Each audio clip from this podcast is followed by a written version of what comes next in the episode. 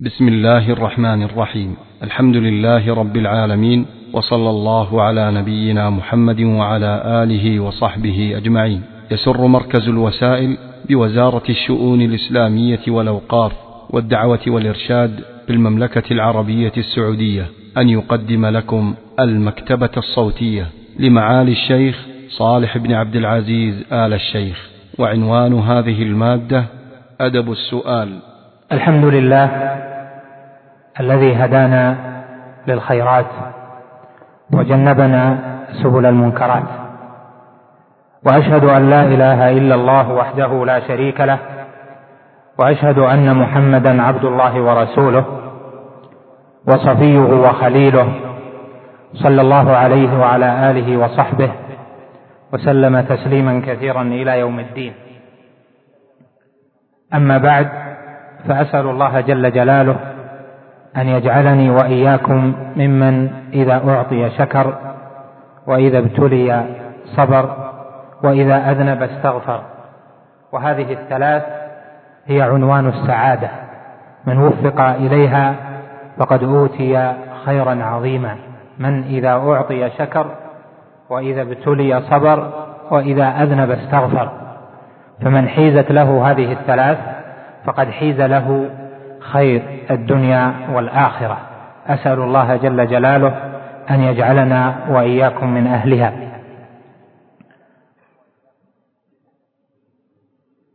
هذه الكلمة موضوعها عن أدب السؤال. والسؤال هنا المقصود به سؤال أهل العلم. أو سؤال المعلمين عما يحتاجه الناس. وإلا فإن عموم لفظها يشمل سؤال الرب جل وعلا في الدعاء لأن سؤال الله جل وعلا له أدب وله أحكام ينبغي للعبد أن يحيط بها وأن يكون مراعيا لها لأن كثيرا من أسباب رد رد إجابة السؤال أن يكون السؤال فيه اعتداء. يعني من الله جل وعلا أن يكون السؤال فيه اعتداء أو أن يكون على غير المشروع أو أن يكون السائل لم يحسن المسألة. وقد قال عمر رضي الله عنه في سؤال الله جل وعلا قال إني لا أحمل هم الإجابة ولكن أحمل أهم الدعاء فإذا وفقت إلى الدعاء جاءت الإجابة.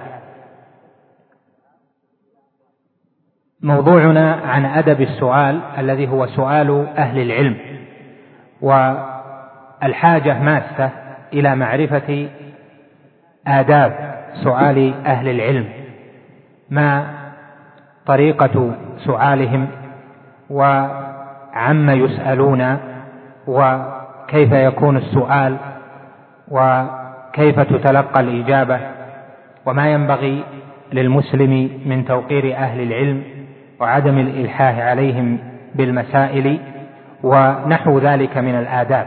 وأهل العلم فيما مضى قد دونوا كثيرا من هذه الآداب في مصنفاتهم في أدب العلم والتعلم وفي أدب الطالب مع شيخه وفي حقوق أهل العلم بعامة.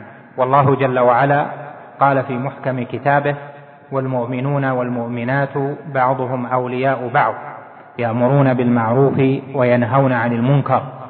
قال والمؤمنون والمؤمنات بعضهم أولياء بعض يعني بعضهم يحب بعضا وينصر بعضا ويقيل عثرة بعض. ومن أكثر أهل الإيمان حقا في الولاية والمحبة والنصرة أهل العلم. لأنهم بما شهد الله جل وعلا لهم به هم أخص أهل الإيمان لأن الله جل وعلا قرنهم بنفسه وملائكته في الشهادة له بالتوحيد حيث قال جل وعلا شهد الله أنه لا إله إلا هو والملائكة وأولو العلم قائما بالقسط فأولو العلم من الناس هم الصفوة. كما قال أيضا سبحانه يرفع الله الذين آمنوا منكم والذين أوتوا العلم درجات. فالله جل وعلا رفع المؤمنين على الناس جميعا رفعهم درجات ورفع أهل العلم من المؤمنين على أهل الإيمان عموما درجات.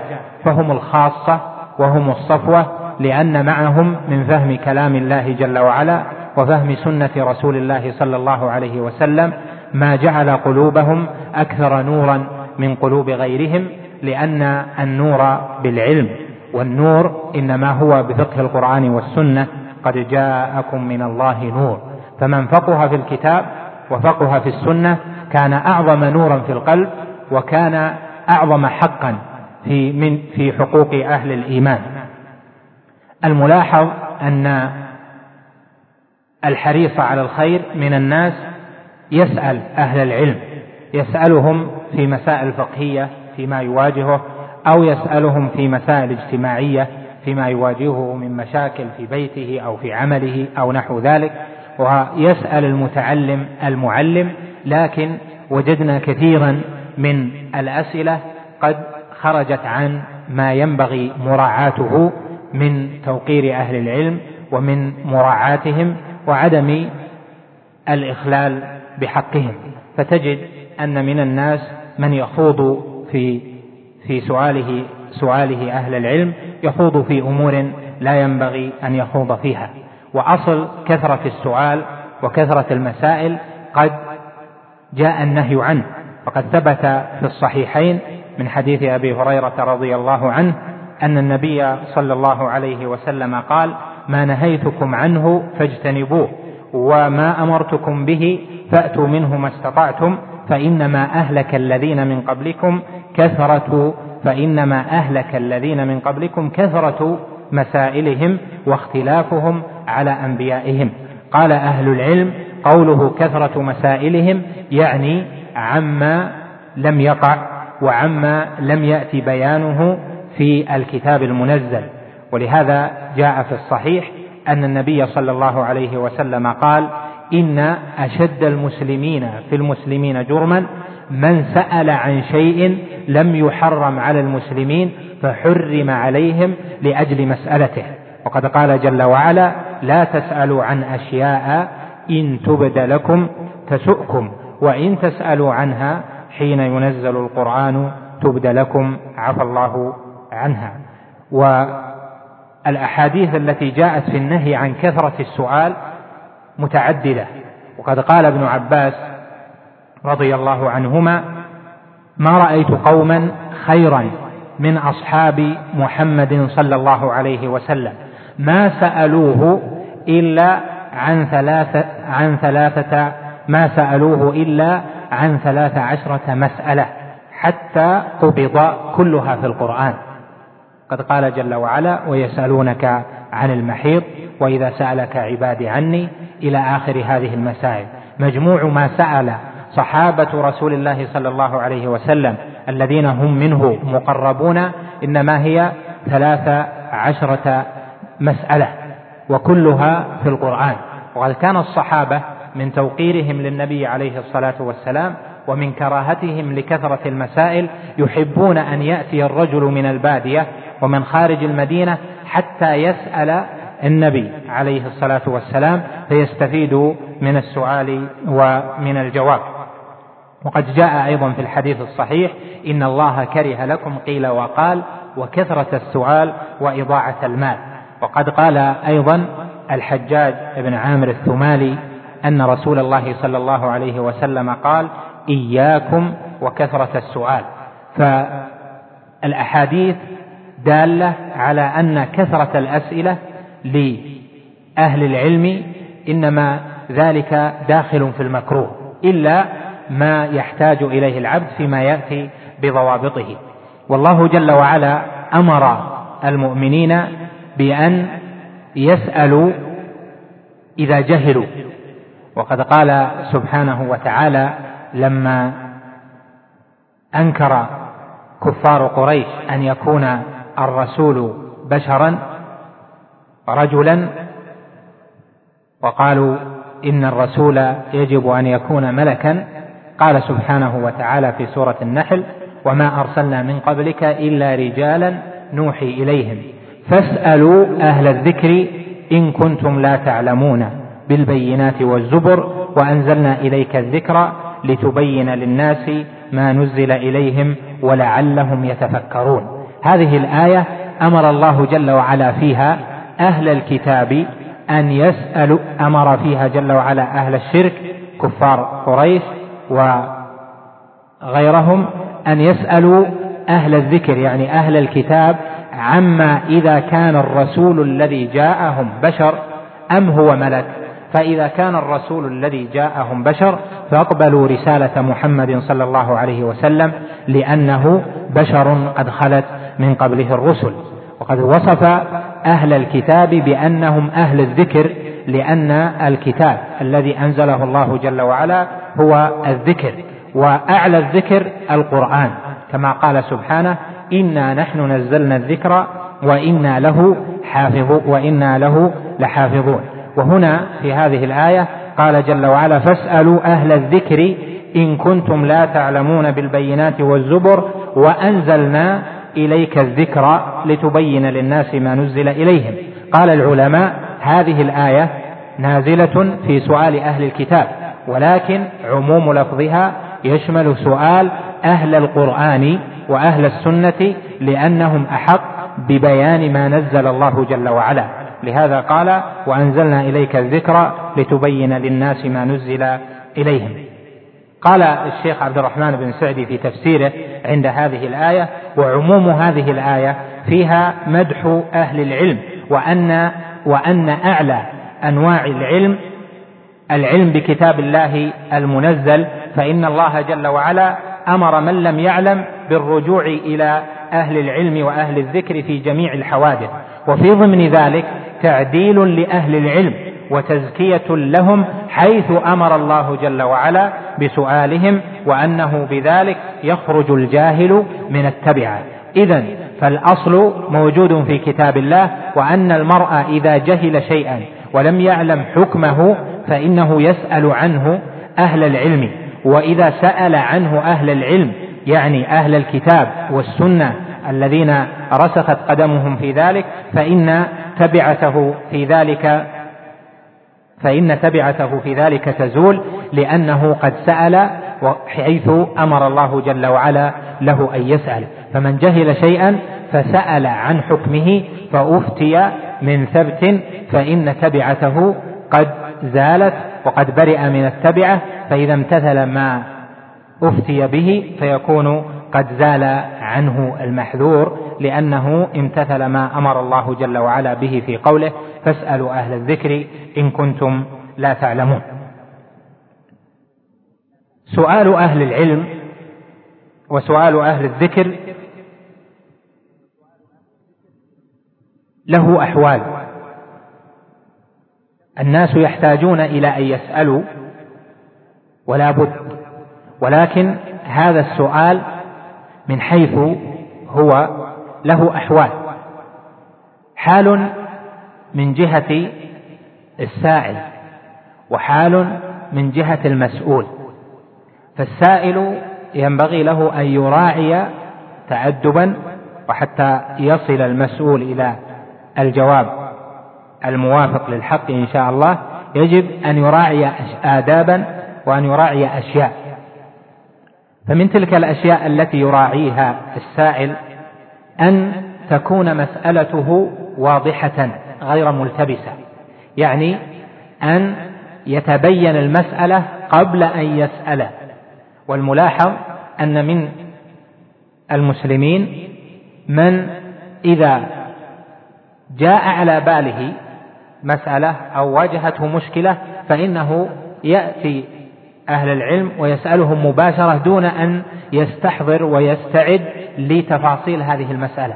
أو مباشرة يرفع الهاتف ويسأل العالم عما عرض له دون أن يستحضر ما اتصل بهذه المسألة. فإذا أتى المسؤول أتى العالم وسأله عن بعض التفاصيل قال والله ما أعلم هذا فلان موصيني هذا كذا ما أدري.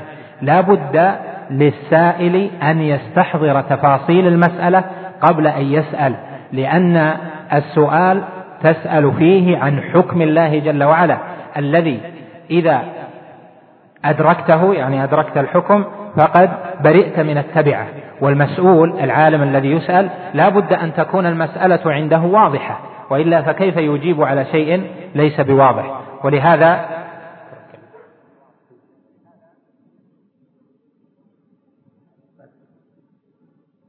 ولهذا ينبغي للسائل أولا أن يستحضر السؤال جيدا وأن يعد له في عبارة ملخصة. لا تظن أن المسؤول المفتي أو طالب العلم الذي تأهل للجواب لا تظن أن الذي يتصل عليه واحد فقط أو اثنين. اليوم مع الهاتف صار الذي يتصل من الداخل أو الخارج بأهل العلم عشرات الآلاف في السنة مثلا وفي اليوم الواحد قد يتصل عشرين وثلاثين. فلهذا كان من الأدب الذي ينبغي مراعاته أن يستحضر السائل ضيق وقت المس... ضيق وقت المفتي ضيق وقت المجيب على السؤال وأن يعد للسؤال بعبارة واضحة لا لبس فيها ولا غموض ويجتهد في أن يعين المس... يعين المفتي على وقته وحتى تكون المسألة أنفع. يعني لا تظن أن هذا الذي أجاب عليك أو رد عليك بالهاتف من أهل العلم أنه لك وحدك. واعتقد أن الذي يسأل أهل العلم عشرات الناس في اليوم يسألون في كل وقت. فلا بد من رعاية الحال والتأدب معهم في اختصار المسألة وتقبل الجواب بحسب ما أورد. فإذا كانت المسألة واضحة كان الجواب واضحا. ولهذا ترى أن أسئلة جبريل عليه السلام للنبي صلى الله عليه وسلم دليل على وضوح المسألة وما ينبني على وضوح المسألة من وضوح الجواب. قال جبريل عليه الصلاة عليه السلام للنبي صلى الله عليه وسلم أخبرني عن الإسلام. سؤال ملخص واضح. أخبرني عن الإيمان. أخبرني عن الإحسان. وعن أشراط الساعة قال وما أماراتها ونحو ذلك. فوضوح السؤال وقلة ألفاظه باستحضار تفاصيله ووضوح السؤال قبل أن تسأل هذا من الآداب التي ينبغي مراعاتها. وكثيرا ما تكون الإجابة غير واضحة لأن السائل ما أحسن السؤال. فلو أحسن السائل الاستعداد للسؤال فسأل لكانت الإجابة واضحة. من الآداب التي ينبغي مراعاتها في السؤال أن لا يسأل السائل أهل العلم عن شيء يعرف جوابه. بعض طلبة العلم أو الذين لديهم اطلاع ولديهم معرفة يكون قد بحث المسألة قد عرف ما فيها من الأقوال ونحو ذلك. فيأتي ويسأل. وإذا سأل وأجيب بجواب موافق لأحد الأقوال أتى باعتراضات. أقول طيب هذا ما دليله؟ هذا الدليل قدح فيه بكذا أو وجه بكذا قال بعض أهل العلم كذا فيه ونحو ذلك. ففرق ما بين أن تسأل لتستفيد أو لتعلم وأنت لا تعلم وما بين أن تناظر والعالم أو المعلم لم ليست وظيفته ولم يفتح لك المجال لتناظره. ابتدئ له وقل أنا أريد أن أناظرك في المسألة الفلانية. ما معنى المناظرة؟ معناه جادلك فيها. تعرف ما عندي وأعرف ما عندك حتى نصل إلى الحق. وهذا غير مطلوب وهو من عدم رعاية الأدب مع أهل العلم. لأن في ذلك بعض التعدي على حق أهل العلم. إلا إذا أفصحت له بأنك تريد أن تبحث معه هذه المسألة فإذا أذن لك بالبحث فإن فإنه عند ذاك تخرج المسألة من كونها استفتاء وسؤال جواب إلى مسألة بحث واستفصال. وهذا أيضا يكون عند يعني عند المتعلمين في مجالس العلم فإنه يكون عنده معرفة بالجواب ولكن يسأل ليختبر بعض الأحيان أو ليعلم غيره بأنه سأل سؤالا جيدا ونحو ذلك. وهذا الوقت الآن تقاصر عن أن نسأل عن شيء قد علمناه فلنسأل عن شيء لم نعلمه ولهذا كان مما ينبغي التأدب فيه ألا تسأل عن شيء إلا ما عن شيء لم تعلمه وذلك لأن الله جل وعلا قال فاسألوا أهل الذكر إن كنتم لا تعلمون فإن كنت تعلم فلا تسأل لأنه قد جاء عندك العلم ووقت وقت المفتي أو وقت العالم أو وقت طالب العلم ينبغي أن يصرف إلى أشياء كثيرة والواجبات الآن يتقاصر عنها وقت الكثيرين فكيف بالاستطراد ونحو ذلك؟ من الآداب التي ينبغي مراعاتها أيضا في السؤال أن لا تذكر للعالم قول غيره. بعض الناس يسأل أحد أهل العلم بالهاتف والهاتف الآن قرب وأكثر من إشكالات الأسئلة يسأل واحد وبعدها يسأل الثاني وبعدها يسأل الثالث والرابع فهو يضطرب في المسألة ثم بعد ذلك يذهب إلى شيء غير جيد وهو أنه يذهب إلى أسهل تلك الأقوال وهذا لا ينبغي فإنه الذي ينبغي في التدرج في السؤال أن تبحث عمن تثق بعلمه ودينه في ذلك كما قال أهل العلم ينبغي للمستفتي أن يسأل من يثق بعلمه ودينه. فإذا وثقت بعلم فلان ودينه فإنك تسأله ولا تسأل غيره لأنك إذا سألت غيره فإنه قد يكون عنده من الجواب غير ما عند الأول فتقع أنت في حيرة. وعهدتك تبرأ. وفي حال لك أن تسأل غير من سألت أولا وذلك فيما إذا كان جوابه مشكل من جهة الدليل. إذا كان عند المرء معرفة ببعض الأدلة ونحو ذلك فأشكل عليه الجواب من جهة الدليل فإن له أن يسأل غيره لأنه ما اقتنع بالجواب لا من جهة عدم مناسبته لحاله أو من جهة صعوبة الجواب أو أنه لا يناسب أو يريد أن يبحث عمن يخفف له لا. ولكن من جهة أنه استشكل هل هذا حكم الله جل وعلا؟ وحكم رسوله صلى الله عليه وسلم في المسألة أم لا لمجيء بعض الأدلة والأحاديث عنده. فإذا من الأدب أن لا تذكر للعالم قول أن لا تذكر أن لا تسأل أكثر من عالم في المسألة لأن كثرة الأسئلة هذه أولا تضيق وقت العلماء والثاني أنه يوقع ذلك السائل في إشكالات.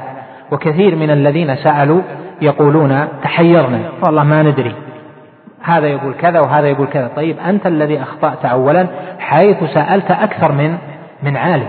سل من تثق بعلمه ودينه وخذ بفتواه وتبرأ أمام الله جل وعلا لأن الله جل وعلا أمرك بأن تسأل أهل الذكر وقد امتثلت بسؤال أهل الذكر فلا تزد على نفسك ثقلا وحملا.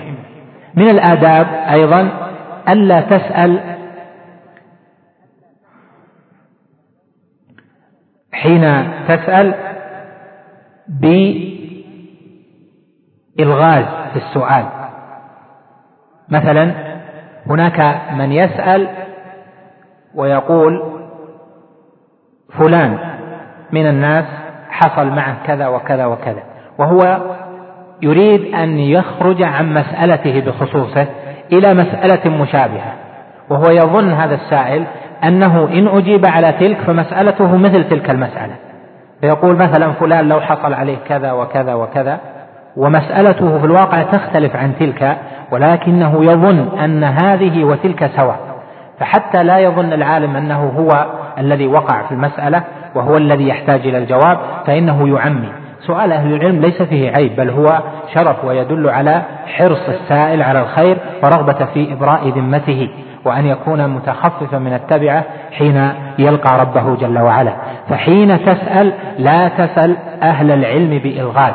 سل عما وقع بوضوح ولا حرج في ذلك. فقد سألت بعض الصحابيات النبي عليه الصلاة والسلام عن المرأة إذا رأت الماء عن المرأة إذا احتلمت فماذا يكون حكمها؟ والحياء ليس في لا يكون في السؤال لأن الحياء محمود ولكن فيما إذا كان الحياء يبعدك عن معرفة حكم في الدين فإن ذلك غير محمود كما جاء في الحديث. فإذا من الآداب التي ينبغي لنا أن نراعيها أن تسأل السؤال الذي تحتاجه وألا تظن أنك إذا ألغزت بالسؤال وأجاب أن الجواب ينطبق على مسألتك. قد يكون لو لو قلت له المسألة بوضوح والسؤال أو الحادثة التي تريد أن تسأل عنها بوضوح يكون الجواب مختلف تماما. فلا تكن ملغزا في سؤال أهل العلم. لا عن مسألة فقهية ولا عن أشخاص ولا عن أحوال بل ينبغي أن يكون السؤال واضحا وذلك من توقير أهل العلم ومن السعي في الوصول إلى الجواب الصحيح. أما أن نعمي على أهل العلم حتى نحصل منهم على جواب فإن هذا لا يوافق ما ينبغي من توقير أهل العلم وأيضا لا تبرأ به أنت لأنك أوقعت العالم في الجواب ولو عرف السؤال على حقيقته ومرادك منه لربما أجاب بجواب آخر. فأنت لا تبرأ. ولهذا نرى أن كثيرا من الإشكالات التي حصلت في تضارب أقوال بعض أهل العلم في بعض المسائل إما الفقهية أو المسائل الواقعة أو الاجتماعية أو نحو ذلك إنما جاء من جهة من يسأل بسؤال ملغز معمى أو يكون المراد وراءه وليس في ظاهره. وهذا لا ينبغي لأن الله جل وعلا أمرنا بأمر واضح وتعدي هذا الأمر تعد لما ينبغي من الأدب في السؤال. من الآداب التي ينبغي مراعاتها في السؤال أن يكون السائل يسأل لنفسه وألا يسأل لغيره. يأتي كثيرا من الأسئلة يأتي كثير من الأسئلة ويكون فيه السائل يقول أحد الأقارب وصاني يسأل عن كذا وكذا وكذا. أو يقول لو حصل لفلان صديق لي في العمل حصل مع كذا وكذا ووصاني أسأل. لما هو لا يسأل؟ يختلف الحال لأن المفتي أو العالم لا بد أن يستفصل. لا بد أن يسأل. ما, ما, ما الذي حصل؟ هل, كذا هل حصل كذا أو كذا؟ فإذا كان السائل غير من وقعت له المسألة فإنه لا يكون ذلك معينا على الجواب إلا فيما إذا كان السؤال مختصرا وكان المانع من سؤال السائل هيبة العالم أو الاستحياء كما فعل علي رضي الله عنه حيث كان رجلا مذاعا يعني كثير المذي فأهاب أو استحيا أن يسأل رسول الله صلى الله عليه وسلم لمكان ابنته يعني لأجل أن فاطمة رضي الله عنها زوج علي. فخشي أن يسأل أو هاب أن يسأل أو استحيا علي رضي الله عنه أن يسأل لمكان ابنته في مثل هذا السؤال الذي له تعلق بالزوجة. فأوصى المقداد أن يسأل النبي عليه الصلاة والسلام عن هذه المسألة وهي كثرة المذي فسأله فأجاب النبي عليه الصلاة والسلام ثم نقل الجواب إلى علي رضي الله عنه. إذا الأصل أن لا يسأل المرء إلا فيما يخصه لأن الجواب يختلف بحسب السائل وبحسب عرض السؤال والناقل ليس دائما ينقل الصورة على حقيقتها. وكثيرا ما يحصل من الأجوبة ما ليس فيه دقة من جهة عرض السائل. من الآداب المرعية في السائل أنه إذا سأل أهل العلم بالهاتف أو سأل بغير الهاتف فلا يسجل الجواب مكتوبا أو على جهاز التسجيل إلا بإذن العالم. وقد مر علي بعض الإخوة مرة وقد سجل لأحد أهل العلم جوابا ليس كما ينبغي. وهذا راجع إلى أن العالم يجيب على قدر الاستفتاء. ولو استحضر العالم أن هذا سيسجل وأن الجواب سيسمعه آخرون لا كان جوابه غير الجواب الأول. فكون كلمة يسأله ويجاوبه بيجوز أو لا يجوز أو لا بأس أو هذا يصلح أو لا يصلح أو نحو ذلك. غير ما إذا كان الجواب مستعدا لكتابته أو لتسجيله. فمن عدم توقير أهل العلم وعدم رعاية حقهم بل من الاستئات على حقهم أن تسجل جواب أهل العلم بالهاتف أو كتابة ثم تنشره دون إذنه لأنه هو الذي له الحق في أن تنشر فتوى على الملأ أو لا تنشر في أن تسجل أو لا تسجل. فالسائل سأل فيما يخصه فهل أذن العالم لك أن تسجل السؤال والجواب في الهاتف؟ لم يأذن. فإذا استأذنت إذا أردت أن تسجل فتستأذنه في البداية وتقول أحسن الله إليك أنا محتاج للجواب مسجلا على الشريط والآن أريد أن أسجله. فإذا أذن فتكون أنت قد أتيت بما ينبغي من الأدب ولم تكن ممن لا يوقرون أهل العلم أو يجعلون الأمر غير واضح لهم. فيستغل بعض الفرص ويسجل عليهم بما لا يرغبون في تسجيله. لهذا مرة حصل مثل هذا ولما سئل قال ابدا ما ما قلت كذا وكذا على تفاصيله. ما قلت كذا وكذا بل المسألة فيها تفصيل بنحو ما. السؤال والجواب في التسجيل واضح. لما قال العالم كذا وإن المسألة فيها تفصيل لأنه استحضر أن المسألة الآن بتصير أخذ ورد معناه فيها إشكال. لكنه ظن حين سأله السائل بالهاتف أنها لا تعدو عن اهتمام السائل بنفسه.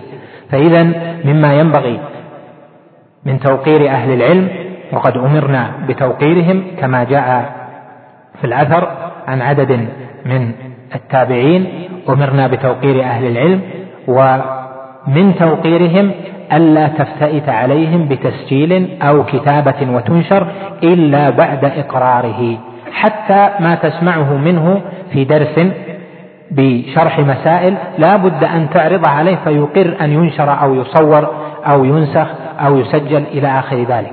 لا بد من ذلك لأن ما يصلح للقليل قد لا يصلح للكثير لأن الكثير يعني الأمة أو الناس تختلف طبقاتهم فقد يرعى العالم حين يتكلم الحاضرين يرعى حال الذين أمامه. فلو استحضر أنه سينشر على الناس في تسجيل وسيطلع عليه فئات مختلفة وعقول مختلفة لكان جوابه يختلف عن الجواب الأول. لهذا ترون مثلا أن بعض الأسئلة التي تسأل فيها أهل العلم بالهاتف يكون الجواب مختلفا عما لو سئلوا في برنامج مثلا نور على الدرب فيكون الجواب هناك فيه تفصيل وفيه دليل وفيه تعليل ونحو ذلك لأنه سينشر على الملأ لكن الجواب لك يكون بحسب الحال يصلح هذا ولا يصلح يجوز وما يجوز السنة كذا باختصار لأن الوقت يضيق عن أن يفصل لكل أحد. هذا من بعض الآداب المتعلقة بالسائل. لعلنا نضيف من الآداب المتعلقة بالسائل أن لا يسأل السائل عن أشياء لا يفهمها إلا الخاصة ويثير السؤال أمام العامة أمام الملأ يعني في مثل هذه المحاضرة يأتي سؤال قد لا يعلم معنى هذا السؤال ولا يفهم جوابه إلا فئة قليلة من طلبة العلم. فلم تسأل أمام الناس؟ كذلك إذا حضرت في مجلس عند بعض أهل العلم فإن المجلس يحضر فيه العامي المتوسط المثقف يحصل المتعلم طالب العلم فلا تسل لا تسل العالم أو طالب العلم عن سؤال إنما هو للخاصة يعني ليس للعامة وقد قال علي رضي الله عنه حدثوا الناس بما يعرفون. أتريدون أن يكذب الله ورسوله؟ وقد بوب البخاري في كتاب العلم من صحيحه بقوله باب باب من خص بالعلم قوما دون آخرين. كراهية أن يقصر فهمهم عنه فيقعوا في أشد منه. مثال ذلك أن يأتي مثلا في مثل هذا الجمع المبارك ممن هم حريصون على الخير والأجر والثواب ويأتي يسأل عن بعض المسائل الدقيقة في العقيدة. الناس يطلب منهم المسائل العامة ما يجب عليهم في العقيدة لكن المسائل الدقيقة فإنه لا ينبغي أن تسأل أمام من لا من لم ي... من لن يفهم الجواب فيما لو أجاب المسؤول عن السؤال. مثلا الكلام على بعض أحاديث الصفات التي قد لا يفهمها البعض. مثلا الكلام على بعض الآراء في مواقف يوم القيامة والاختلاف فيها ونحو ذلك. والكلام على بعض دقائق المسائل في الفقه واختلاف أهل العلم فيها. هذا يقول كذا وهذا يقول كذا. العامة إنما يحتاجون قولا واحدا بدليله يمشون عليه. ولكن السؤال الخاص إنما يكون لأجل هذا السائل ولمن هم في طبقته. ولهذا ينبغي أن تفرق فرقا مهما بين السؤال والبحث. بين السؤال الذي تحتاج معه إلى جواب وما بين بحث المسألة. فتارة يكون السائل يريد بحث المسألة في المقام ويعرضها بصيغة سؤال. وهذا غير مناسب. لهذا نقول لا تسل عن أشياء لا يفهمها إلا الخاصة. فمن أدب السؤال أن تسل أن تسأل بما يناسب الحال بما يناسب المقام وألا تسأل عن أشياء لا يستوعب الجواب عليها أكثر الحاضرين. من الأدب أيضا أنك إذا سألت فأجبت أو سمعت علما فإن فإنك تستفصل فيه أو تسترجع فيه حتى تفهمه. لأن بعض أهل العلم قد يكون جوابه سريعا. يكون السؤال مثلا تسأل أنت وقد أتيت بأدب السؤال فراعيت السؤال وأتيت بكلمات واضحة وتأنيت فيه واستوضحت الصورة والمسألة فأوضحتها للعالم. فيكون الجواب سريعا. يكون جواب العالم ربما سريع. فهنا ينبغي لك ألا تأخذ ما علق بذهنك في هذه الحال بل إذا كان عندك اشتباه فتستفصل منه أو تسترجعه في, في الجواب حتى تفهمه. قد روى البخاري في صحيحه عن ابن أبي مليكة أنه قال كانت عائشة لا تسمع شيئا لا تعرفه إلا راجعت فيه حتى تعرفه. وقد بوب عليه البخاري أيضا في كتاب العلم من صحيحه. فالأدب الذي كان عليه الصحابة رضوان الله عليهم أنهم إذا سمعوا شيئا يستشكل عليهم فإنهم يراجعون حتى يفهموا حتى لا ينقلوا للناس نقلا خاطئا أو حتى لا يعلم بشيء غير واضح. فإذا هنا ينبغي للسائل إذا أجيب ولم يتضح له الجواب ألا يترك السؤال على الجواب الذي هو غير واضح فيذهب يعمل بشيء غير واضح بل يسترجع فيقول ولا بأس أن يقول ما فهمت الجواب. أو يقول هل كذا أو كذا فيستوضح حتى يكون الجواب واضحا قارا في ذهنه. من الآداب التي ينبغي للسائل مراعاتها أن يكون لبقا مع أهل العلم متأدبا معهم وأن يكون لأهل العلم هيبة في صدره وتوقير في قلبه. فإنك إذا زدت في احترام العالم وشعر بذلك منك فإنه يزيدك من العلم والجواب لأنك قد تحققت بالزيادة. يعني أصبحت متأهلا للزيادة لأن دليل تأهل طالب العلم للتفصيل في الجواب والاستفادة الكاملة من العالم أن يكون متأدبا معه. ما يأتي مثلا ويستعمل كلمات غير جيدة أو كلمات فيها جفا بل يتأدب ويتحين الفرصة الجيدة للعالم فيسأله.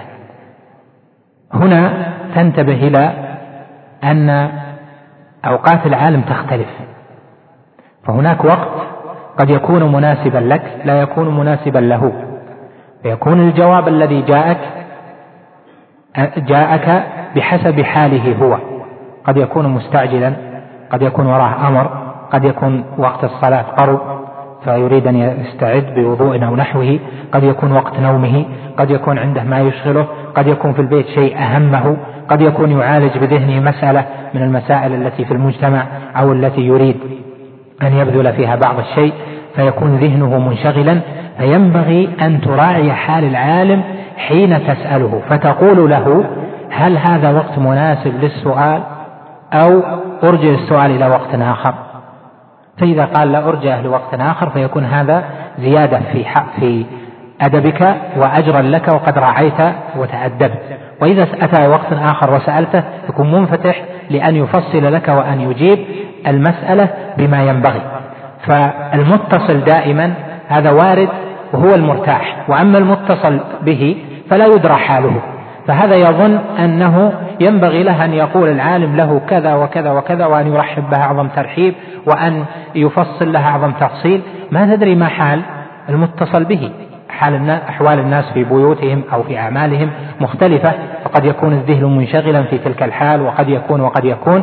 فينبغي أن يراعى ذلك وألا يظن أن المسؤول العالم أو طالب العلم إذا سئل أنه دائما ذهنه في نفس المستوى وفي نفس التأهيل في أن يجيب دائما جوابا مفصلا بأدلته إلى آخره.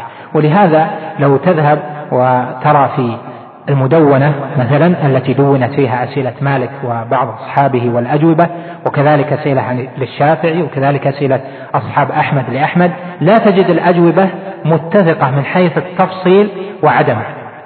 فتجد بعض أصحاب أحمد لو رأيت المسائل المختلفة عن أحمد تجد يسأله سؤال فيكون الجواب لا يصلح هذا أكرهه. وفي مسائل أخر تجد أنه فصل. لما في موضع اختصر وفي موضع فصل؟ نحن الآن نقرأ الكتاب. لا نستحضر الحال التي سئل فيها ذاك السؤال والحال التي سئل فيها السؤال مرة أخرى. وإنما نقول لما فصل في موضع وفي موضع لم يفصل وإنما أجاب بإجابة مختصرة. الواقع الحال واقع العالم النفسي والذهني والزمني والمكاني يفرض عليه أشياء كما سيأتي إيضاحه. فلهذا ينبغي أن يراعى ذلك في حال سؤال أهل العلم. ابن عباس رضي الله عنهما حبر الأمة في القرآن وحبرها يعني كثير العلم من الأمة في كتاب الله جل وعلا بدعوة النبي صلى الله عليه وسلم. مكث زمانا طويلا تردد في نفسه ما المراد المرأة من من المقصود بالمرأتين في قول الله جل وعلا إن تتوبا إلى الله فقد صغت قلوبكما وإن تظاهرا عليه فإن الله هو مولاه وجبريل وصالح المؤمنين. من المرأتان؟ قال ابن عباس تردد ذلك في نفسي زمنا طويلا. وهبت أن أسأل عمر مع أن عمر كان يحب ابن عباس وكان يقدمه ويأتي به في المجالس ويباهي به كبار الصحابة. لما يظن فيه ويلمح فيه من علم وتؤدة وفهم عنده في الكتاب والسنة. قال ابن عباس مع قربه هبت أن أسأل عمر عن المرأتين اللتين تظاهرتا على رسول الله صلى الله عليه وسلم. قال حتى كان منصرفه مرة من الحج فصحبته فقال لي يا ابن عباس قرب لي وضوءا يعني ماء. فلما قربت له الوضوء قلت له في أثنائه يا أمير المؤمنين من المرأتان اللتان؟ قال فيهما الله جل وعلا إن تتوبا إلى الله فقد صغت قلوبكما. قال فأجابني عمر فقال عائشة وحفصة. وكان ابن عباس ربما توسد بردته في يوم حار عند باب أحد الأنصار ليستفيد منه علما. سمع عنده حديث عن النبي صلى الله عليه وسلم أراد أن يتثبت منه أو أن يأخذه منه مباشرة. فيأتي فيطرق الباب فيقولون هو قائل يعني نايم أو هو في الدار أو مثل ما يقول بعضنا اليوم هو مشغول أو نحو ذلك. فانتظر. انتظر حتى خرج. فلما رآه قال يا ابن عم رسول الله صلى الله عليه وسلم منذ متى وأنت هنا؟ فقال ابن عباس منذ كذا وكذا وكان يتوسد البردة وتسفي الريح التراب عليه تذللا في العلم واحتراما لأهل العلم. فلما رآه على هذه الحال انشرحت صدر المسؤول أن يجيبه عما أراد وعظم في نفسه. فكان ابن عباس إذا سأل أجيب غير كثير من من هم في طبقته من الصحابة رضي الله عن الجميع. ولهذا قال كلمته المشهورة ذللت طال ذللت طالبا فعززت مطلوبا. يعني لما كنت طالبا كنت أذل لمن أستفيد منه. ولكن لما احتاج الناس إلي عززت مطلوبا لأنه صار عندي من العلم ما ليس عند غيري. وقد قال بعض الأنصار قد قال ابن عباس لبعض الأنصار وكان صديقا له اذهب بنا يا أخي إلى صحابة رسول الله صلى الله عليه وسلم نسألهم عن العلم ونستفيد منهم. فقال ذاك الأنصاري يا ابن عباس أتظن أن الناس سيحتاجون إليك؟ وهؤلاء صحابة رسول الله صلى الله عليه وسلم الكبار بين ظهرانيهم. قال فتركت العلم والسؤال. وذهب ابن عباس يسأل. انقرض ذهب كبار الصحابة فأتى زمن ابن عباس فيه هو من كبار صحابة رسول الله صلى الله عليه وسلم فاحتاج الناس إلى علمه فأصبح يجيب الناس بما فتح الله جل وعلا عليه ومن عليه من العلم. الشاهد من ذلك أن السائل والمتعلم يحتاج يحتاج إلى أدب وهو مراعاة أهل العلم وألا يضيق بالعالم إذا لم يفتح له صدره دائما. بشر هو. أحيانا يكون على حال وأحيانا يكون على حال أخرى وهذا لعله من أسباب عدم كثرة الصحابة السؤال للنبي عليه الصلاة والسلام. تأدبا معه وتوقيرا له عليه الصلاة والسلام وحتى يكون ذلك أبلغ في الأدب معه عليه الصلاة والسلام.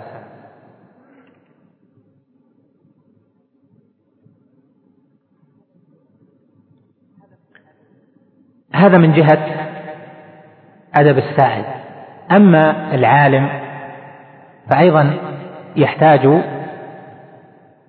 إلى أن يكون أو طالب العلم معه أدب في الجواب. وأهل العلم يعلمون ذلك وهم الذين يعلمون غيرهم في ذلك.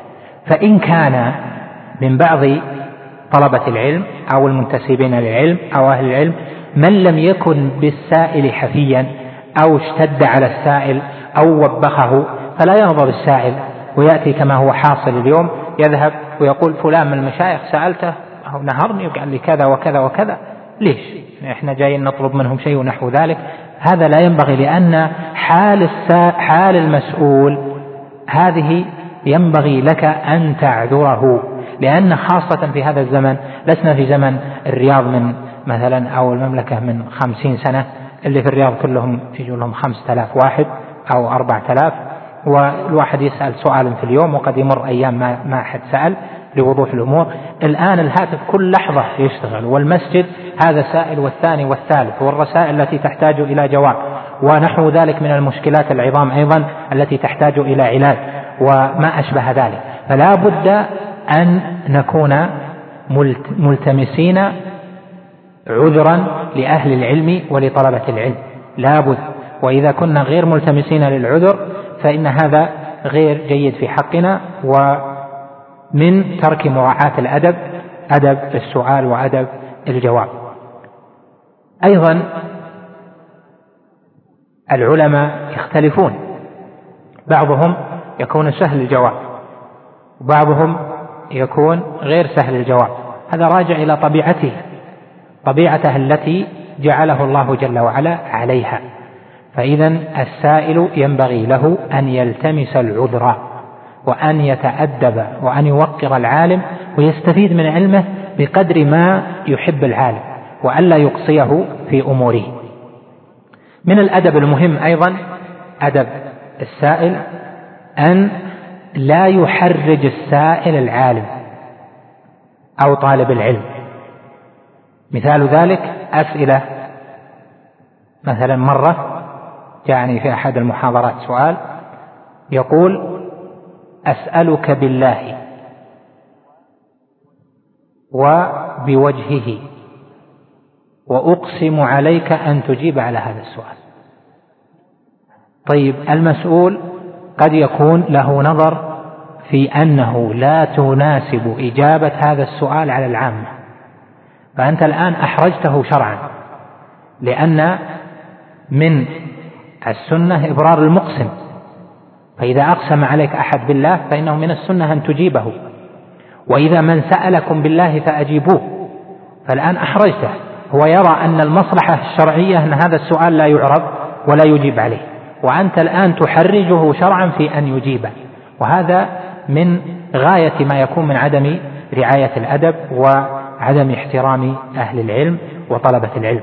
لأنك تريد أنت الإجابة لغرض في نفسك. ومثل هذا الذي يكون معه إقسام وسؤال بالله غالبا بل الأكثر والجل أن لا يكون هو الذي يريد أن ينتفع به لنفسه وإنما يريد أن يكون هذا جوابا لأشياء تتعلق اجتماعية أو في الأمة أو نحو ذلك. يريد أن ينتشر الجواب عن ذلك في هذا. العالم أو طالب العلم قد يترك جواب بعض المسائل لغرض شرعي صحيح يرعاه وقد يرعى من المصالح الشرعية ما لا يستبينه السائل. فإذا حرج السائل طالب العلم بمثل هذا التحريج كان هذا في غاية ما يكون من الإساءة. فإما أن يجيب عليه العالم فيقع عدم المصلحة الشرعية وإما أن يرتكب العالم النهي. فيوقع العالم أو طالب العلم في الحرج في أي المفسدتين أدنى حتى يرتكبها. هل مفسدة الجواب أو مفسدة مخالفة إبرار المقسم ونحو ذلك؟ المسائل التي يسأل عنها تنقسم إلى مسائل في التوحيد والعقيدة ومسائل فقهية وهي على ومسائل فقهية ومسائل اجتماعية. المسائل التي في العقيدة تارة تكون غايتها البحث والفائدة وتارة تكون لها مساس بموقف سيكون في الواقع. تارة يكون البحث في مثلا مسائل التوحيد والعقيدة لغرض إفادة السائل. السائل يبحث عما يريد أن يستفيده. مثلا مسألة التوحيد معنى الشهادتين وفي شرح مثلا استفصال حول باب من أبواب كتاب التوحيد أو مسألة من مسائل الصفات أو الإيمان بالقدر أو ما أشبه ذلك. وهناك أسئلة يسأل لكي يبني على هذا السؤال شيئا من التصرفات في نفسه أو في من معه سواء في داخل هذه البلاد أو في خارجها. فهنا ينبغي للسائل بل يجب عليه أن يبين للعالم الذي يسأله غرضه من السؤال وألا يدلس عليه. فيقول هذا السؤال لنفعي الشخصي أو يقول هذا السؤال أريد أن أرسله إلى بلد كذا وكذا لكي ينتفع منه بعض من سألنا هناك. مثلا أسئلة جاءت من الجزائر؟ بيختلف الجواب. أسئلة جاءت من مصر يختلف الجواب. إذا كان السؤال أنت تبعثه من نفسك لنفسك يختلف جوابه عما إذا كان سينبني عليه عمل أمة ينبني عليه عمل في مجتمع عمل يترتب عليه مصلحة أو مفسدة إلى آخره. لأن الحكم الشرعي الفرق بين العالم وطالب العلم والدارس الفرق بين المفتي والباحث أن المفتي يبني فتواه على أشياء كثيرة. يرعى النصوص ويرعى كلام أهل العلم ويرعى القواعد الشرعية ويرعى ما أمر الله جل وعلا به من الأصول وما نهى الله جل وعلا به عنه. وما نهى الله جل وعلا عنه. فيرعى أشياء كثيرة غير المسألة الموجودة في الكتاب. فقد يجد السائل المسألة موجودة في كتاب من الكتب ويذهب يطبقها على الواقع. لا ليس الأمر كذلك. ولو كان الأمر كذلك لما احتاج أهل العقول أن يطلبوا العلم على أهل العلم وإنما يقرؤون ويكتفى بقراءتهم. ولهذا قال بعض من تقدم لا تأخذ العلم عن صحفي ولا القرآن عن مصحفي. لا تأخذ العلم عن صحفي يعني عمن يقرأ في الصحف. والنسبة إلى الصحف صحفي وليست صحفي. لأن النسبة تكون إلى الصحيفة آه، على وزن فعيلة وليست النسبة إلى الجمع لأن القاعدة اللغوية أن النسبة تكون إلى المفرد لا إلى الجمع. فقال لا تأخذ العلم عن صحفي ولا القرآن عن مصحفي يعني بس اللي قرأ القرآن في المصحف وحفظ من على المصحف لا تأخذ عنه القرآن. لا بد أن يكون قد قرأ القرآن على شيخ أخذه عنه لأن هناك أشياء لا يدركها بقراءته في المصحف. كذلك العلم هناك أشياء لا يدركها بقراءته في الكتب. ولهذا عاب بعض أهل العلم بعض الفحول في مسائل لأنهم إنما اقتصروا على ما قرأوا. أخطأ ابن حزم في مسائل في الحج ما السبب؟ أنه قرأها وما حج ورأى المشاعر ورأى ما فيه الناس. شيخ الإسلام ابن تيمية كتب منسكا من المناسك على ما هو موجود عنده في, في الكتب. ثم لما حج غير رأيه في مسائل كثيرة. كذلك ابن القطان مثلا أحد علماء الحديث المعروفين لكنه لم يأخذ علم الحديث عن رواية وعن أهل العلم وإنما كان كما ذكر ذلك الذهبي كان أكثر أخذه لذلك عن طريق القراءة. فوقع في أشياء كثيرة لا يقع فيها أمثاله من أهل العلم.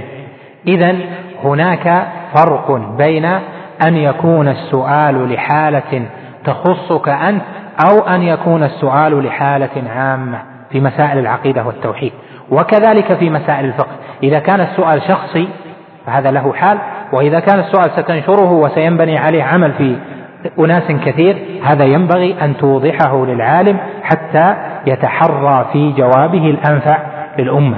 ولهذا بعض أهل العلم يفتي بفتاوي خاصة لفلان من الناس. فيأتي هذا ويقول الثاني الشيخ بكذا وكذا. فيذهب على أن الشيخ هذه فتوى. إذا سئل العالم يقول لا هذه فتوى ما أفتيت بها. يعني للعام إنما أفتى بها لمسألة خاصة. الشيخ محمد بن عبد الوهاب رحمه الله إمام هذه الدعوة أجل الله له المثوبة ورفع درجته في الجنة.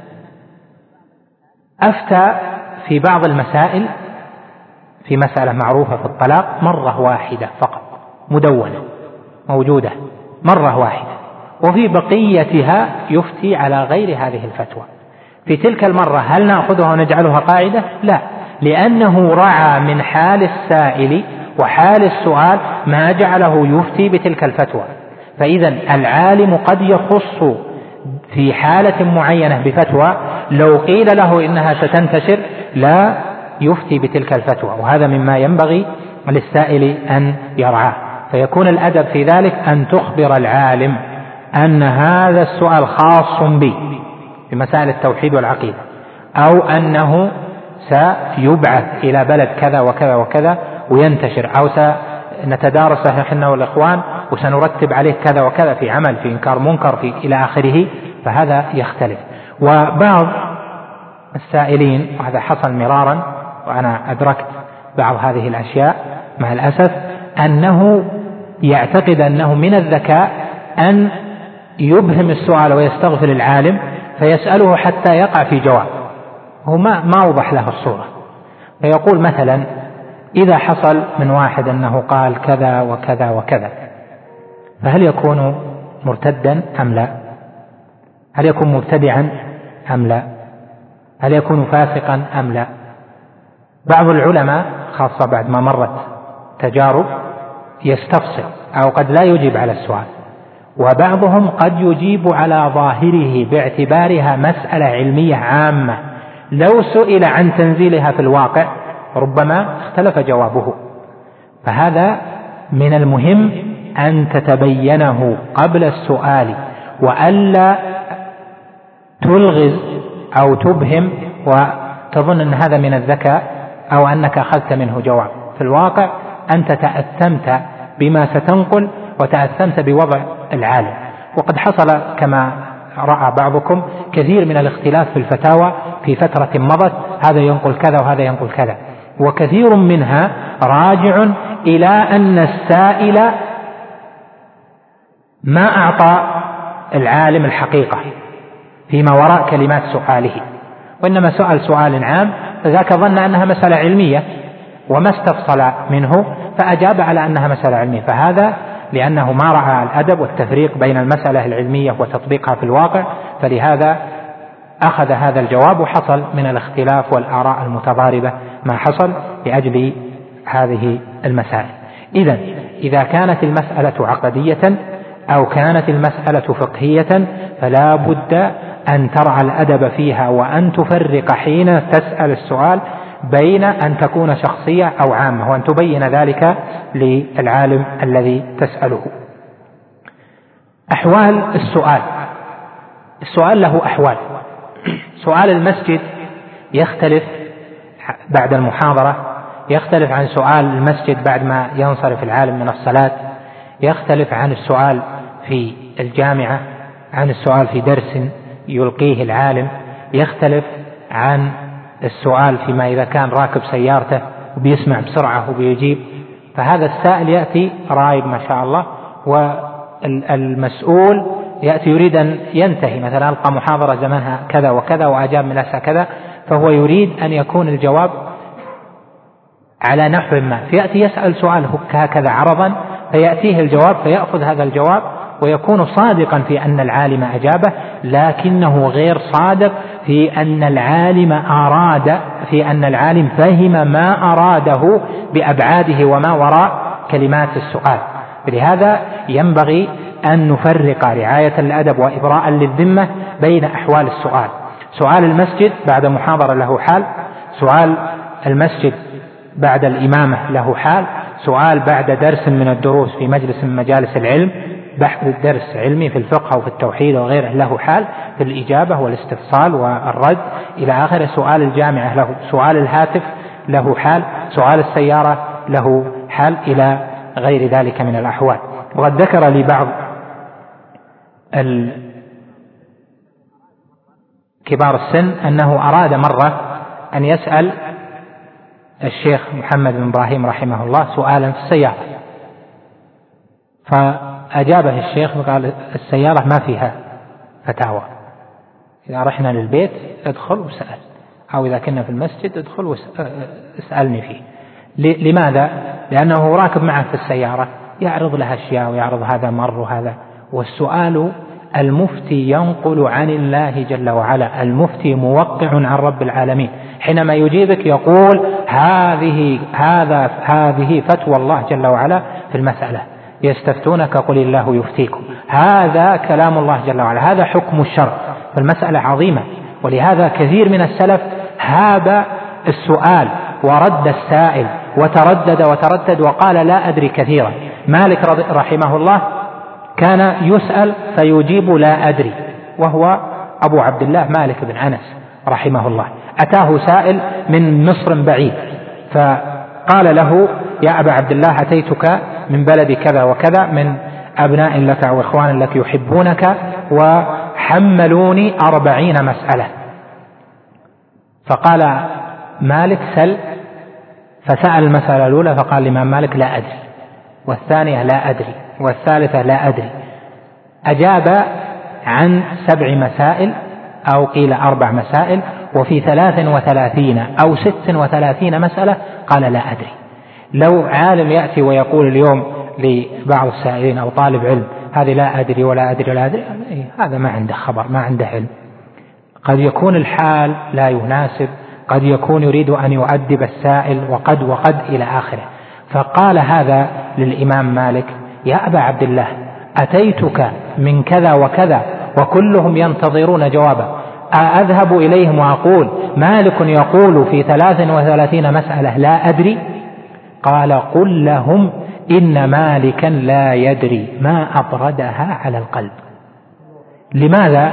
لأنه إذا أجاب فإنه يجيب عن الله جل وعلا. هذا حكم الكتاب والسنة وهي مسألة تجل لها القلوب. ولهذا نهينا عن كثرة المسائل. كثرة المسائل نهينا عنها وهذا مما ينبغي لنا أن نتركه. كثرة السؤال. هذا سؤال كذا وسؤال كذا وسؤال كذا. في مكان واحد مئة سؤال مئتين سؤال. طيب ذهن المسؤول يكل ويتعب وقد يضعف في آخره. ولهذا يأتي بالمسائل الكبيرة الكبيرة ويضعها في آخر شيء. تعب الذهن. والمسؤول بشر العالم بشر طالب العلم بشر فينبغي أن يراعى الحال وألا تكثر المسائل. جاء في النصوص ونختم بهذا حتى نطيل عليكم. جاء في النصوص النهي عن كثرة المسائل. وقد قال العلماء كثرة المسائل الناس تجاهها على أحوال يعني على أقوال. من الناس وهو قول طائفة من أهل من المنتسبين لأهل الحديث من لم يسألوا وقالوا يكفينا ما عندنا من النصوص ولا نحتاج أن نسأل لأنه نهينا عن السؤال. ويأخذون بعموم ما ورد بالنهي عن المسألة والنهي عن كثرة المسائل وإياكم والمسائل وإياكم والغلوطات ونحو ذلك مما جاء في الأحاديث فأخذوا به على ظاهره فلن فلم يسألوا. وهؤلاء أدى بهم ذلك إلى أن لا يكونوا فقهاء وأن يكون فهمهم للشريعة قاصرا أو على غير السداد كما ذكر ذلك ابن رجب رحمه الله تعالى. هذا صنف. قالوا لا لا تسأل. عندك النصوص كافية وعندك الكتب ما يحتاج تسأل. لأن السؤال منهي عنه وكثرة المسائل معيبة فعندك إذا احتجت تدور عندك في الكتب ولا ما تحتاج وإذا لم تحتج فلا تسأل. وهذا هذا الحال أو هذا الفعل غير صواب. والفعل الثاني أو الحال الثاني حال أهل الرأي الذين شققوا المسائل وسألوا عن أشياء لم تقع. وافترضوا أحوال لم تقع في زمنهم. منها أشياء لم تقع ولن تقع أبدا. لم تقع ولن تقع لأنها خيال. أو لا يمكن أن أن تتصور إلا في الذهن. أما في الواقع لا, لا تتصور. ومنها أشياء تخيلوها ووقعت. ووقوع البعض لا يعني أن ما شققوه أنه مأذون به. بالمثال يتضح الحال هنا. بعض فقهاء أهل الرأي من الحنفية وغيرهم لهم كتب فيها الطريقة التالية. أرأيت إن كان كذا؟ يعني مثلا يبتدئ كتاب الوقف. الوقف هو كذا.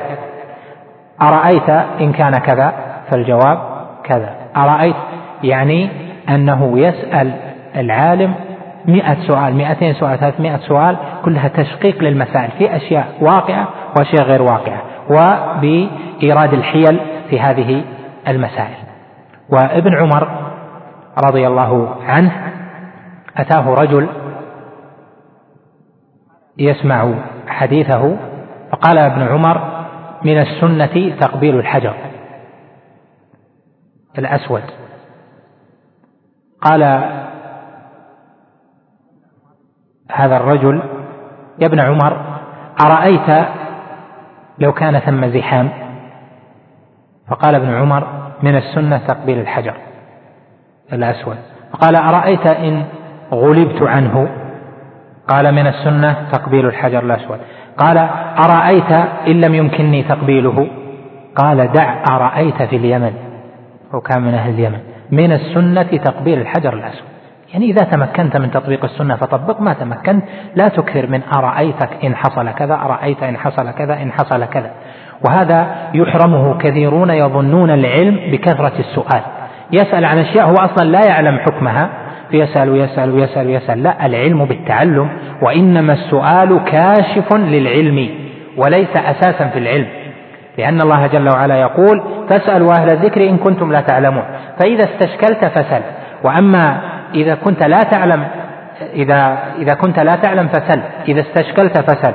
وأما كل شيء تسأل عنه في موقع واحد موضع واحد تسأل عشرين ثلاثين سؤال هذا غير محمود. فإذا هذا القسم وهو السؤال عن أشياء لم تقع وكثرة المسائل داخل في المنهي عنه. فإنما أهلك من كان قبلكم كثرة مسائلهم واختلافهم على أنبيائهم. السؤال عن أشياء لم تقع. القسم الثالث والحال الثالث هو حال فقهاء الأمة فقهاء أهل الحديث ومن تابعوا حال السلف في ذلك وهم الذين يسألون عن معاني الكتاب والسنة وعما يدخل في دلالاتها من الفقه. هذا السؤال المحمود.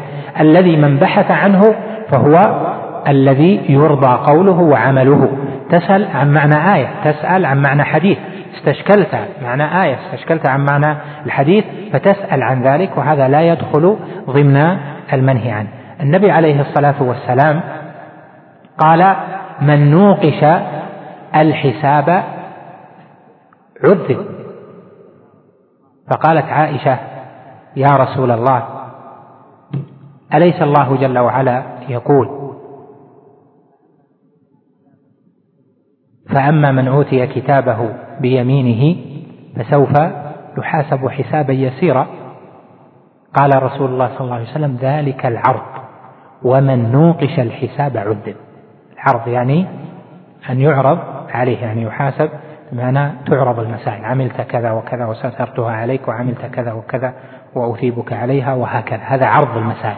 وأما المناقشة فإن معها العذاب لأن الله جل وعلا لا يناقش الحساب أحدا إلا عذبه كما قال عليه الصلاة والسلام من نوقش الحساب عذب. هذا القسم محمود سؤالهم وهو الذي فعله أهل العلم ويفعلونه مع مشايخهم يسألون عن أشياء تخصهم في دينهم يستفتون أو يسألون عن معاني الكتاب والسنة ويسألون لرجاء نفعهم.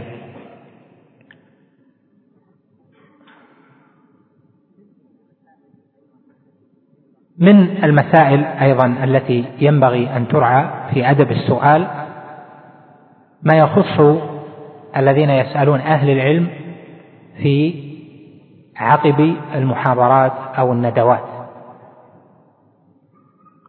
السائل الذي أرسل السؤال بالورقة طبعا يضيق المقام أن تعرض جميع الأسئلة في يعني بعد محاضرة أو بعد ندوة. لكن هو يحتاج إلى الجواب. السائل يحتاج إلى الجواب وهذا الذي يفرز الأسئلة ينبغي أن يكون متأدبا مع العالم في السؤال. وأحيانا لا يرعى الأدب في ذلك بأن تحجب بعض الأسئلة وتعرض بعض الأسئلة. الأسئلة التي فيها مخالفة لرأي هذا الذي يفرز لا يعرضها. والتي توافق رأيه يعرضها هو لم يؤتمن على هذا. تمن على أن المسألة التي تفيد السائل وتناسب الحال وله أن يقيم, يقيم الحال حال المسجد ويرعى المصلحة ويدرى المفسدة أو ينظر لرغبة الشيخ أو العالم فيما يسأل عنه وما لا يسأل عنه. هذا لابد, لابد منه طيب. لكن أن يكون هو يختار ما يريده ويلغي ما لا يريده هذا نوع من عدم الأدب مع أهل العلم في السؤال وسبب إشكالات كثيرة. فيأتي هذا ويستدعي عالم أو يطلب من عالم فيسأل عن أشياء هو يريدها أو تأتي الأسئلة فيبعد بعض الأسئلة التي جوابها يعلم أن العالم بيجيب هذا الجواب لكن هذا الجواب غير مرضي عنه. يعني أنت حكم على أهل العلم في أجوبتهم هذا يسبب فرقة في الأمة ويسبب أشياء من عدم رعاية وتوقير أهل العلم. فالذي ينبغي من الأدب للذين يسألون أهل العلم أن يسألوا الأسئلة النافعة سواء كانت توافق ما عنده أو لا توافق لأن العالم هو الذي سيجيب بما دلت عليه النصوص إذا كان راسخا في العلم والهوى بعيد عن أهل العلم وهذا بتزكية الله جل وعلا لهم. فلهذا لا ينبغي لهذا الذي يفرز الأسئلة أن ينتقي على رغبته بل يسأل. فيقول للعالم قبل أن يأتي الأسئلة إذا جاءت ما الأسئلة اللي تحب أنها تعرض وما تعرض؟ فيأتي ويقول له والله الأسئلة اللي فيها كذا وكذا وكذا لا تعرضها لأن قد ما يناسب عرضها أمام الناس في مسجد منهم من يكون خالي الذهن أصلا عن بحث هذه المسألة يأتي تعرض فيطلع على شيء هو في غنية عن أن يطلع عليه. فإذا هذه المسألة بحاجة أن ترعى في الندوات والمحاضرات أن يكون الذي يفرز الأسئلة يرعى ما يرغبه العالم فيما يعرض وفيما لا يعرض وألا يتحكم هو لأن تحكمه يسبب بعض عدم رعاية توقير أهل العلم. لهذا نجد أن بعض المشايخ يعتذر عن بعض الندوات وبعض المحاضرات. لما؟ لأنه يخشى أن تأتي أسئلة لا يناسب الجواب عليها أمام العامة. مثل ما ذكرنا السلف ما أجابوا على كل سؤال في كل مقام وإنما يختلف الجواب بحسب اختلاف الحال. يفصل في موضع لا يفصل في موضع يمتنع عن الجواب في موضع إلى آخر ذلك. النبي عليه الصلاة والسلام كان يتكلم فأتاه رجل فسأله متى الساعة؟ فلم يجبه عليه الصلاة والسلام. وأكمل حديثه ثم سأله متى الساعة؟ وأكمل حديثه ثم قال متى الساعة؟ فأجابه النبي عن السؤال يسألونك عن الساعة أيان مرساها فيما أنت من ذكراه. لا يعلمها عليه الصلاة والسلام. لا يجليها لوقتها إلا هو جل وعلا. فلما ألح في المسألة النبي عليه الصلاة والسلام كره ذلك منه وقال إذا وسد الأمر إلى غير أهله فانتظر الساعة. يعني هذا الجواب غير السؤال صحيح؟ لأن السؤال كان عن متى؟ عن الزمن. والنبي عليه الصلاة والسلام أجاب بقوله إذا وسد بعلامة من العلامات وأشراط الساعة معلومة. كذلك في قول الله جل وعلا لما سأله لما سأل النبي عليه الصلاة والسلام الناس عن الأهلة فكان الجواب قل هي مواقيت للناس والحج. الصحابة يعني بعضهم سألوا فقالوا لما يبدو الهلال؟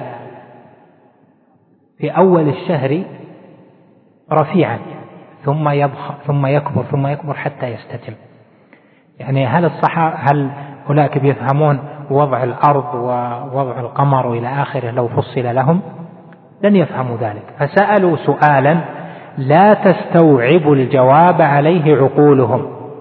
فكان الجواب يسأل كان الجواب قل هي مواقيت للناس والحج. أجيبوا بشيء غير السؤال بما ينفعهم وهو أن الأهلة هذه مواقيت. لما يبدو كذا ثم يكون كذا ثم يكون كذا هذا عدل عن الجواب عنه. وفي هذا أصل شرعي في أن العالم قد يعدل عن الجواب إلى شيء آخر. ويأتي بعض الناس يقول هذا هروب من الجواب. الشيخ ما أجاب هرب من الجواب. ليس هروبا من الجواب لأنه لا يريد أن يجيب لخوفه من الجواب أو نحو ذلك. لا العالم مرب يربي الناس ويجيب بالأصلح لهم بما يرعى فيه المصلحة ويدرى المفسدة. هذه بعض ما يتعلق بالآداب التي ينبغي مراعاتها حين السؤال. وأسأل الله جل وعلا أن ينفعني وإياكم بما سمعنا وأن يجعلنا من المتأدبين الذين يريدون وجه الله والدار الآخرة. وأسأله جل وعلا أن ينفعنا بعلمائنا وأن يجعلنا من المتعاونين معهم على البر والتقوى والمتأدبين معهم والذابين عنهم قول أهل السوء وأسأله سبحانه لي ولكم العفو والعافية والمعافاة الدائمة في الدنيا والآخرة وأن يختم علينا هذا الشهر الكريم بقبول وغفران وأن لا يكلنا لأنفسنا طرفة عين وأن يوفق ولاة أمورنا لما يحب ويرضى.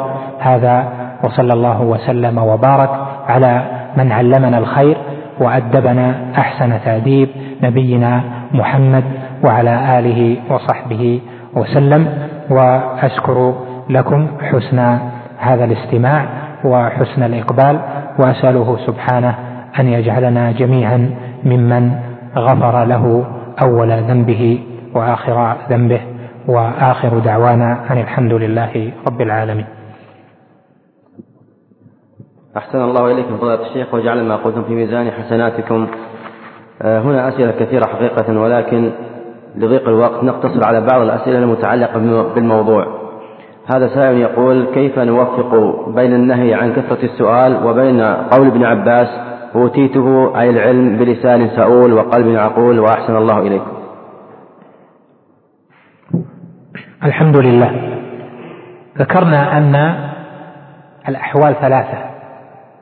حال الممتنع عن السؤال وحال من يفرع المسائل التي لم تقع وحال من يسأل عن علم الكتاب والسنة. ابن عباس في أسئلته كان يسأل عن علم الكتاب والسنة عن معاني النصوص. وقول النبي عليه الصلاة والسلام فإنما أهلك من كان قبلكم كثرة مسائلهم واختلافهم على أنبيائهم هذا حمل على وجهين. الأول أن يكون هذا النهي عن كثرة المسائل في حال تنزل القرآن. كما قال جل وعلا يا أيها الذين آمنوا لا تسألوا عن أشياء إن تبد لكم تسؤكم وإن تسألوا عنها حين ينزل القرآن تبد لكم. فحين ينزل القرآن لا تسل. أدب الصحابة بهذا التأديب. وكثرة المسائل حين ينزل القرآن هذه غير جيدة بل منهي عنها لأنه ربما سيأتي الحكم في فترة من التشريع لاحقة. فيكون كثرة السؤال استعجال للأحكام ولو أبديت لا أساءتهم. فابن عباس رضي الله عنهما أوتي العلم بكثرة السؤال لكن سؤال عن معاني النصوص سؤال عن السنة عن الحديث وليس سؤالا عن المسائل التي لا تقع لم تقع أو تشقيق للمسائل. لهذا ذكرنا لكم من الأحوال ثلاثة حال من لم يسأل مطلقا وهذا مذموم وحال من شقق المسائل كصنيع أهل الرأي وهذا جاء نهي السلف عنه وحال من سأل عن فقه الكتاب والسنة وهذا هو المحمود وهو صنيع الصحابة وصنيع أهل العلم بعده. نعم. وهذا يقول فضيلة الشيخ حديث من سأل عن علم فكتمه ألجم بلجام من النار هل المقصود بالعلم هنا عموم العلم أو العلم الشرعي فقط؟ المقصود بهذا العلم الشرعي لأنه إذا أطلق في النصوص العلم في الكتاب والسنة فإنما يراد به أنفع العلوم وهو العلم الشرعي. فمن سئل عن علم فكتمه ألجمه الله بلجام من نار يوم القيامة وهذا جاء في بعض الأحاديث وحمله أهل العلم على أن هذا الوعيد في حق من تعينت عليه الإجابة فامتنع وبامتناعه لا يظهر العلم في الأمة. أما إذا كان مكفيا فإن له, له أن يحيل بالجواب على غيره. وقد جاء سائل إلى بعض الصحابة فسأله فقال اذهب إلى فلان. ثم ذهب إلى الثاني فقال اذهب إلى فلان. والثالث حتى سبعة والسابع أرجعه إلى الأول. فقال ذهبت إلى فلان وفلان وفلان وكل يحيل إلى الآخر حتى أحالني السابع عليك. فقال الآن إذن فأجابه. فإذا قوله من سئل عن علم فكتمه هو العلم الذي إجابته عينية وفرض على من سئل. أما إذا كان مكفيا فإن له ألا يجيب إحالة بالجواب على غيره. نعم. السؤال الأخير فضل الشيخ يقول كثيرا ما تعرض لأحدنا مشكلة ما فيبحث عن جوابها في كتب الفتاوى فهل يكتفي بجواب قضية مشابهة لما يريد أن يسأل عنه أو لا بد له أن يسأل العلماء؟ والله يحفظكم ويرعاكم الذي في الفتاوى على قسمين. منه ما يمكن أن ينطبق على حالتك ومنه ما لا يمكن أن ينطبق على الحالة. ما ينطبق على الحالة في مثل مسائل لا تتعلق إجابتها باختلاف الواقع والحال. هذا إنما يعلمه المفتي.